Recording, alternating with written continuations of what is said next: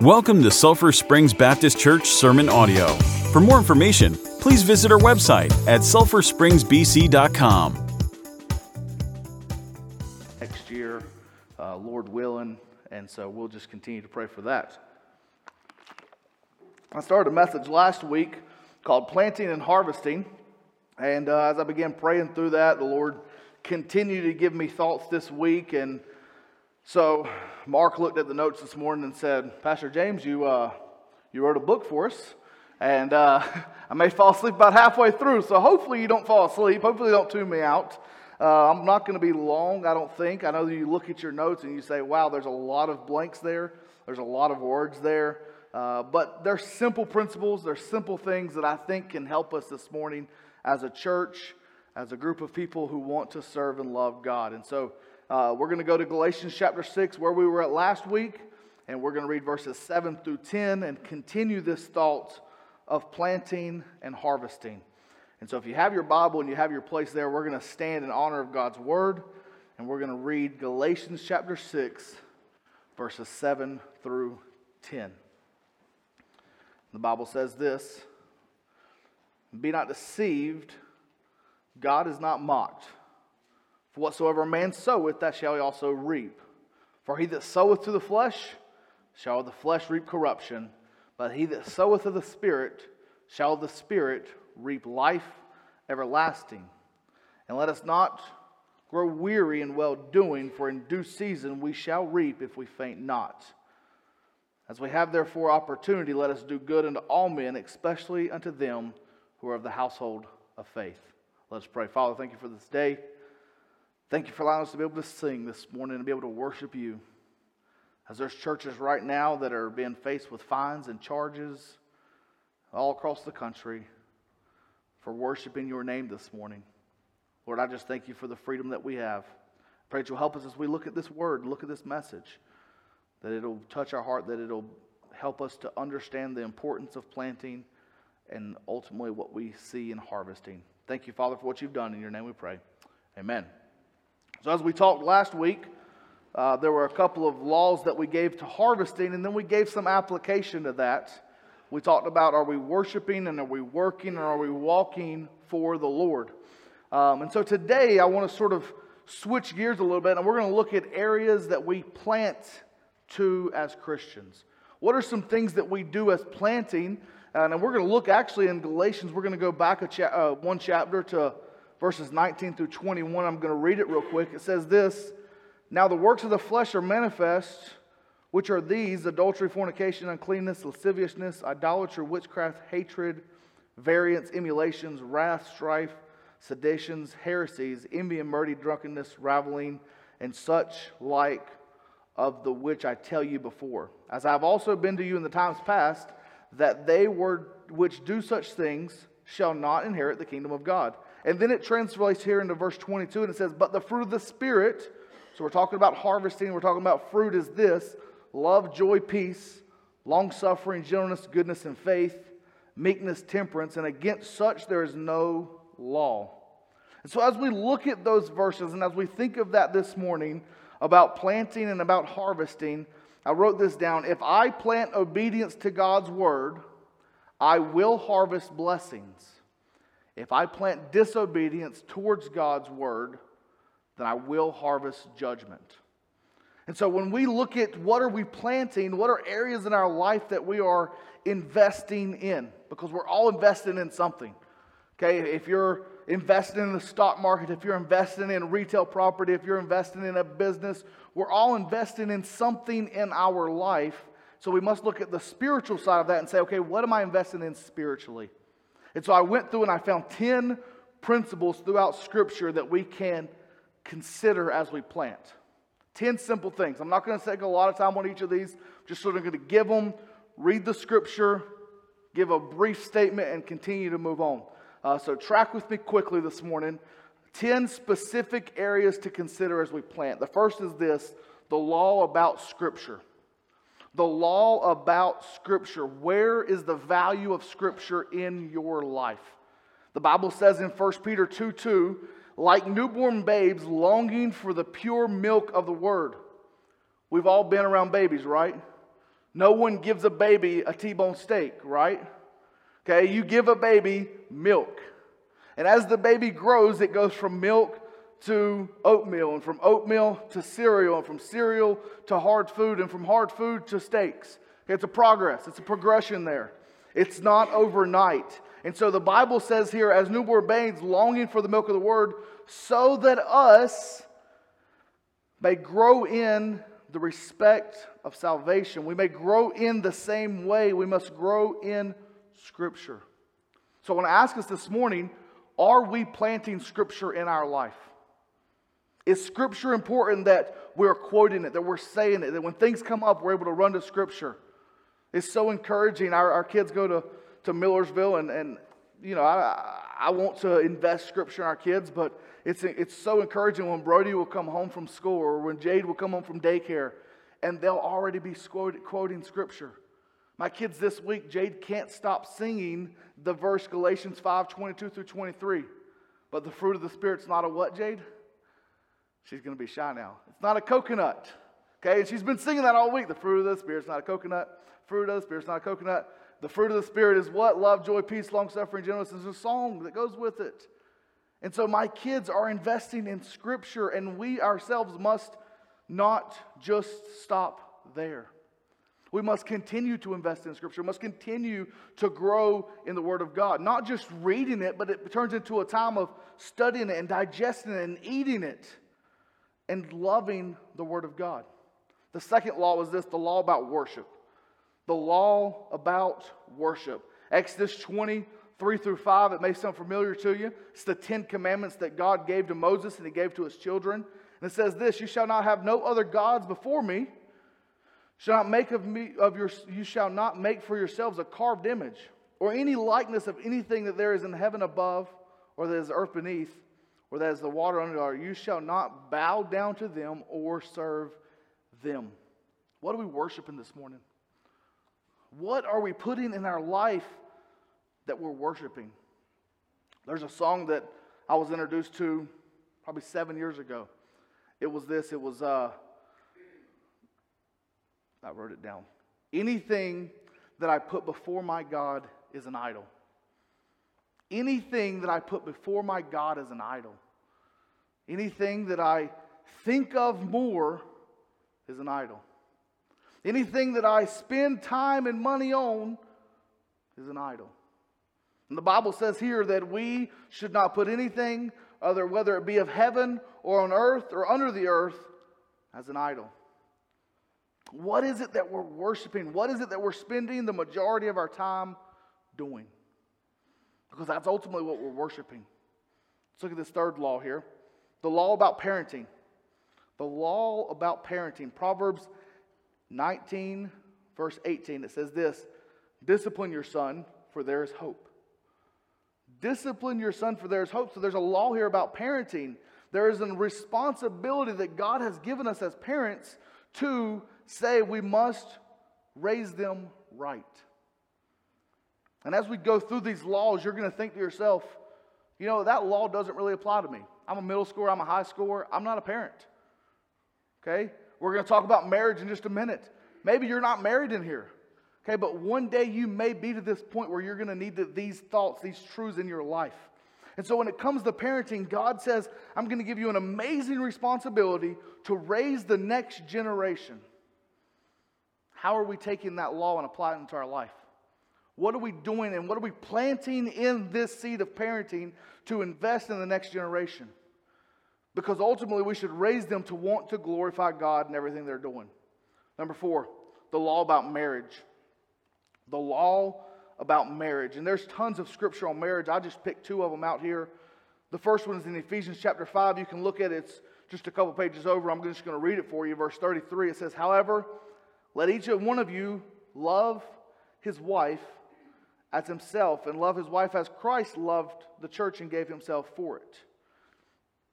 Verse 1 Peter chapter 3, verse 1 says, In the same way, it's talking about husbands first, in the same way, you wives be submissive unto your own husbands, so that even if any of them are disobedient to the word, that they may be won without a word by the behavior of their wives. So it's given this awesome job here. I, I like First Peter a lot because the wives do such an integral part of raising the family and raising the home.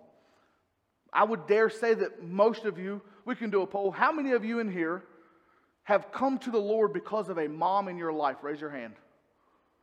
My hand's up because my mom was integral in, making, in, in, in allowing me to become a Christian. And so, the majority of your hands, if you know Jesus, your moms were part of that.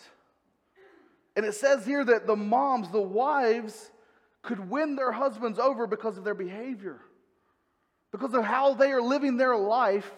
It's in affecting everyone else around them. Their husbands, their children, and their wives are so important. And so it gives this hard word, this word that has been beat up so many times in my life, this word submission or submissiveness or to submit. To be placed under or to submit your will to someone else's. And when I thought of that and I began studying these out, I began thinking, yes, we, we preach submit, we preach submit, wives submit. It's a hard word. But when I began to study this week on husbands, there's even a greater S word that's given to husbands. And this is what it is it says, in verse Ephesians chapter 5, it says, Husbands, let each one of you love his wife as himself, as Christ loved the church and gave himself for it. Husbands, we should be sacrificing for our wives. Yes, we want our wives to submit, but are we sacrificing for our wives to submit to us? Because that's even a greater term than just submitting. Submitting's easy. Letting someone else have control is easy, but God says in marriage we must sacrifice as a husband. And it worked on me a lot this week as I began praying and studying that. Let's look at this fifth law, the law about work. Now, I think this can apply to most everybody in here. Uh, we're going to start going into some specifics for everyone now. We went some specifics for each person there. Now this is really for everyone here. Verse 5, the law about work. Second Thessalonians 3.10, For even when we were with you, we would give you this command, if anyone is not willing to work, let him not eat. What is our work ethic? Are we planting seeds of work ethic? Are people looking at you and saying, why are you so dedicated to your job? Everyone else I hire, Dread's coming to work, Dread's doing this, Dread's doing that, but every time I ask you, you're willing to do it. Our work can be an example for Christ. And when we work unto Him, we're working to be a witness for Him. And so when we are living our life and when we're working, whatever the job may be, whether it's mowing a yard, whether it's working in a cafeteria, whether it's teaching, whether it's uh, a CEO of a company, no matter what it is, are we having a work ethic that's honoring to Christ? Are we planting those seeds? Let's look at this sixth law that I wrote down and I found the law of materialism. 1 Timothy 6.10 says this, For the love of money is the root of all evil for which some, reaching after, have been led astray from the faith, and having pierced themselves through with many sorrows. What in materialism are we investing in? The Bible says here that the love of money, not money, but the love of money, wanting to have more, produces, is the root, or produces all kinds of evil. So examine your life. Look at your life and say, and where are we planting in our life. Look at the seventh one here the law about speech. Ephesians 4 9, 429 says this Let no corrupt talk come out of your mouth, but only such as good for the building up, as fits the occasion, that it may give grace to those who hear. What is our speech? Are we building up the ones that need to be built up? Are we giving grace to the ones that need to be having grace given to? Because this is hard, church. Our speech is tough. It's hard to encourage when we're not encouraging. When we're not feeling encouraged in our life, how can you encourage someone else? How are you going to give grace to someone when no one gave you grace? It's hard with our speech, but the Bible says that when we do that, we're going to give grace to those who hears. Let's look at number eight the law about conflict. Matthew 8 15, it says, If your brother sins against you, go and tell him his fault between you and him alone. And if he listens, you have gained a brother. We're going to go through conflict, church. We're going to go through times where me and my sister, even just the other day, she's probably not watching my, my, my, not my oldest sister, but my second sister, we had a conflict. We had a problem, and she even made the statement, and she's watching this, I'm sorry, Stephanie, but she made the statement, she said, I can't claim you as a brother. And I thought she was joking. I sort of joked back and I laughed. And my wife came home and she said, Your sister wasn't joking. I was like, Ah, oh, nah, she's just joking. It's no big deal. She's like, No, you, you need to call your sister. She's mad. She's upset. So I called her and she was like, Yeah, James, I'm really upset by what you said. My speech didn't give grace.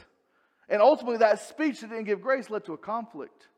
Now she's fine and we're fine and we love each other. And she, she says, I forgive you. And, and there's some things that, that we need to work on as brothers and sisters. But I took this principle and I said, Is there a fault between us? I'm going to go to them. I didn't go to my other brother and say, hey, Can you believe Stephanie did this? Can you? I didn't go to Lucas and say, Lucas, man, can you believe my sister? No, I went to her. Because the Bible says to go to her. And if I do that, I'm going to gain someone back. So when our ultimately these last four sort of go together. Our speech can sometimes lead to conflict, which can sometimes lead to number nine, the law about forgiveness. The law about forgiveness. Colossians 3:13 says this: bearing with one another, and if one of you has a complaint against each other, forgiving each other as the Lord has forgiven you, you also must forgive. There's forgiveness that's in our life. God has given us forgiveness, and so therefore we must be forgiveness bearers. We must give forgiveness to people. We cannot hold this bitterness in our life. We've got to give forgiveness because sometimes conflict comes to a point where we have to say, okay, I'm going to forgive you. You got to forgive me because Christ has forgiven both of us. So ask yourself in your life are you giving that forgiveness? And then ultimately, we're going to leave this last point before we get into the laws of harvest and we conclude this message. But the law about salvation. The law about salvation. If you have time, if you would flip over with me to 1 John 5, verse 11 and 12. I study from different versions of Scripture, from the ESV to the MEV to the King James. I like using a wide variety of study Scripture. And when I studied this verse out, this verse here, I believe in the King James, gives it the best way. And I, I may be wrong, I'm just one guy. But when I read this verse, I'm not very educated. I'm from the South, I'm from North Carolina. I went to college, I know some things, okay, but I'm not the brightest book on the shelf. I'm not the guy that's going to win the, the, the GPA of a 4.0 perfect GPA. I'm not that guy. But I do know basic, basic English. Not advanced English, not when I'm going to these contra- the compounds and different things. And my wife and Jessica and some of these other English ladies, they get onto me all the time because I make mistakes on my slides and I make mistakes on my notes. But when I read this verse, and I read it in the King James, it says it so plainly. It says this in verse 11 and 12. It says, And this is the record that God hath given us eternal life and this life is in his Son. And then verse 12, the verse I'm talking about, he that hath the Son hath life. And he that hath not the Son of God hath not life. Now, we've probably heard that verse before. But when I begin reading that verse, I begin thinking every word in that verse in verse 12 is one syllable. He that hath the Son hath life and he that hath not the Son hath not life. There's not a word in that verse that's more than one syllable. A first grader, a kindergartner that can understand words can understand that verse because it's so plain and it's so simple to say, Are we looking and planting salvation in our lives and into other people's lives? Because ultimately, that's what this planting is all about. Is are we planting into other people so that we can eventually see harvest. And so, as we look at that, we're going to go to the law of harvesting. And very quickly, I'm not going to spend a lot of time, I'm just going to look at a couple of things here. We'll review from last week the first three things here the laws of harvest. The first is we harvest only what we have been planted, we harvest the same kind that we've planted, and then we harvest in a different season than we plant in. And so, by looking at this verse back in Galatians, as we go back to that, we're going to look at four more harvesting principles from this text. And the Bible says this, uh, the next point, I'm sorry, says this we harvest more than we plant. We harvest more than we plant. Every good crop harvester knows that, and I said this last week, that when we plant one seed, we're going to get multiple in return. In Mark chapter 4, the Bible says that Jesus is given a parable, and he says to them that when you reap, you are going to sow some of you 30 fold, 60 fold, and 100 fold. Now, in the old, during this time of the, of the scripture, when Jesus was given this, a good yield would be six times. If you plant a seed and you get six times, that's a good yield. A great yield for this time would be eight times. So if someone were to plant one seed and they got eight in return, that would be a great yield for them. So for Jesus to come in and for him to say in Mark chapter 4 that if you sow your seed, you are going to reap 30 times, 60 times, and some of you 100 times what you plant it was like a mind blowing statement in the minds of the disciples. They could not fathom reaping 50, 30, 60, and 100 times something. But Jesus is saying that when you plant things, you will harvest them, and you will harvest more than you've ever planted. God's account in heaven doesn't match our account here on earth. The math doesn't add up, it never will.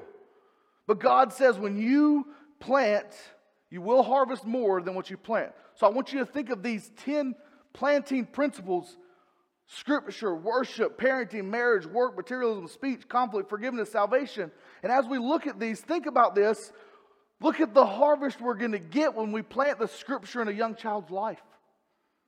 Look at the harvest that we're going to get when we begin to worship. Look at the harvest that we're going to get if God says we're going to get a hundredfold and our speech is giving grace, it's going to give grace a hundredfold back to us.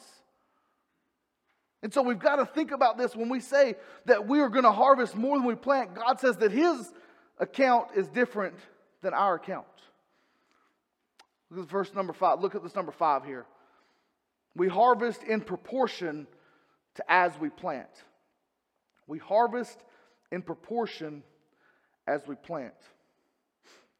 I did a just a little study this week on this, and I wanted to see how many times pre COVID, okay, everything has to be pre COVID when it's stats because COVID stats throw everything off. Um, but pre COVID, before you, December, January, when COVID was big, the average number of people that you came in contact with in a daily basis was 18.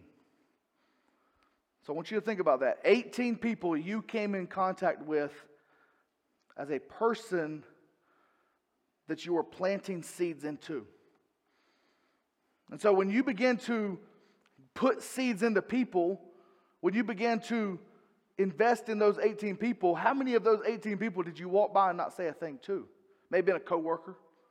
Could have been someone at Walmart, the cashier that's checking you out, where you just said hey and bye.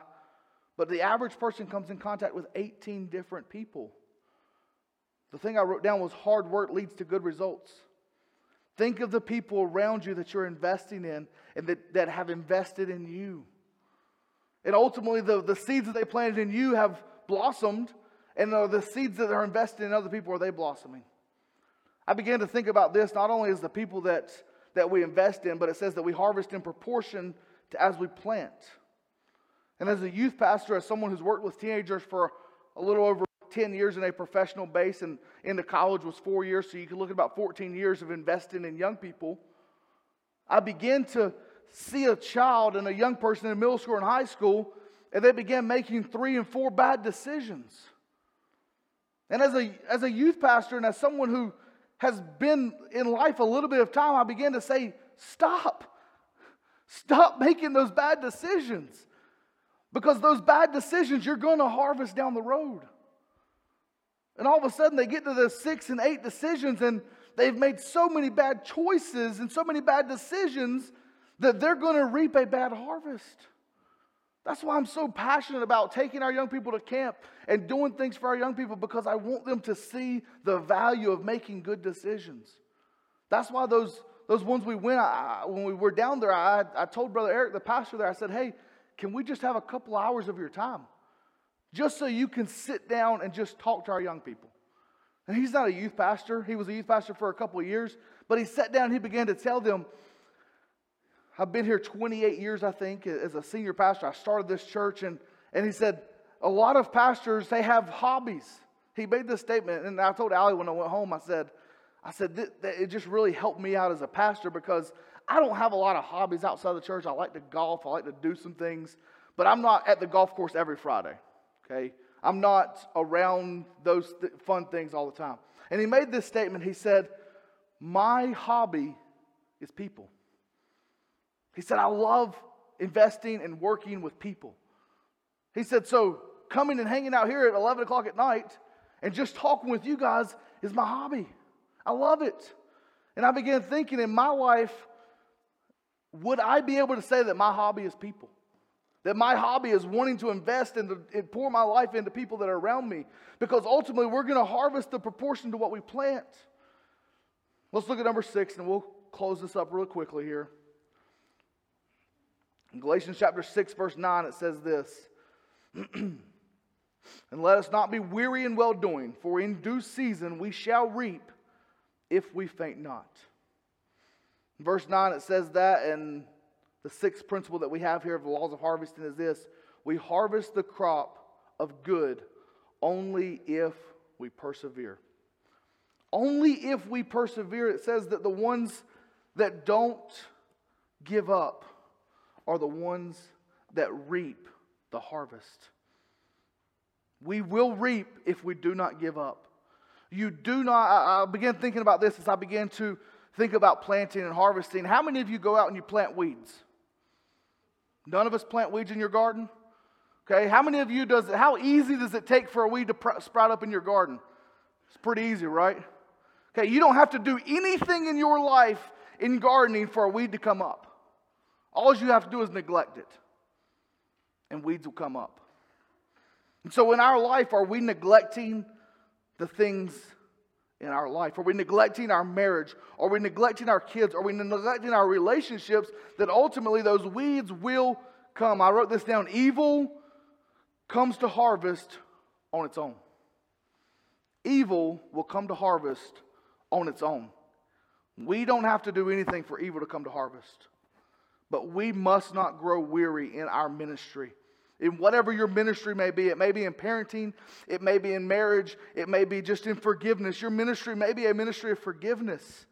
We must not grow weary.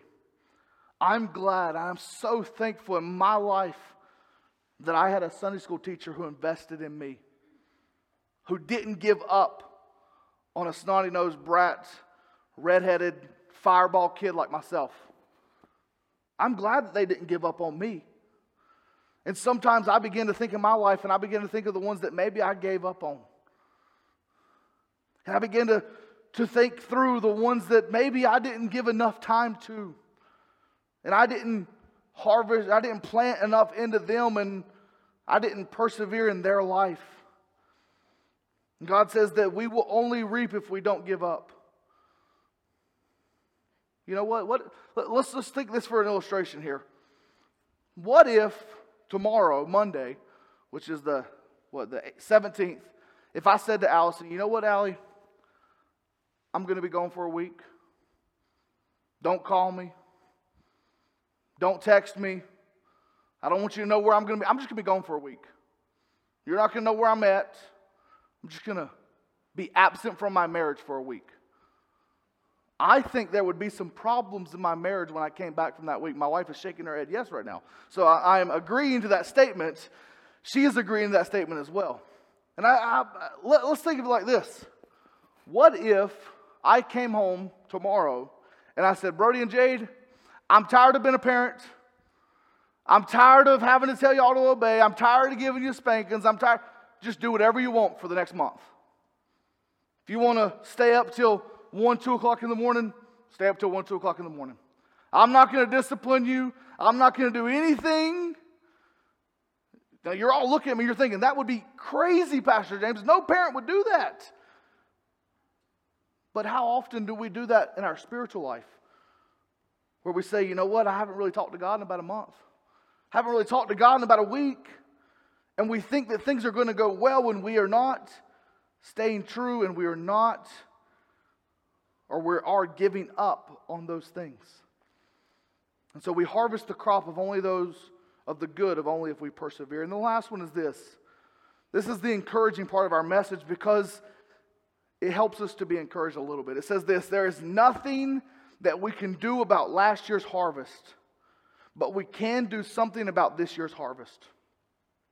There is nothing that we can do about last year's harvest, but we can do something about this year's harvest. We have all planted some things that we regret planting in our life. I would be number one in here to say, I have done some bad things in my life, some stupid things in my life, that if I could go back, I would not do them again. But we all can start planning good things on top of those bad decisions today. We don't have to be stuck with the decisions that we've made because we can invest good on top of those bad. Sometimes we must plant good choices on top of the bad choices. And ultimately, those good choices are going to be the ones that we may reap some of those bad things. But if we plant enough good on top of those bad, I think we will see a difference in our life. And so, in conclusion, if our musicians come and they can start playing, I want to ask us sort of this question where do we go from here in our life?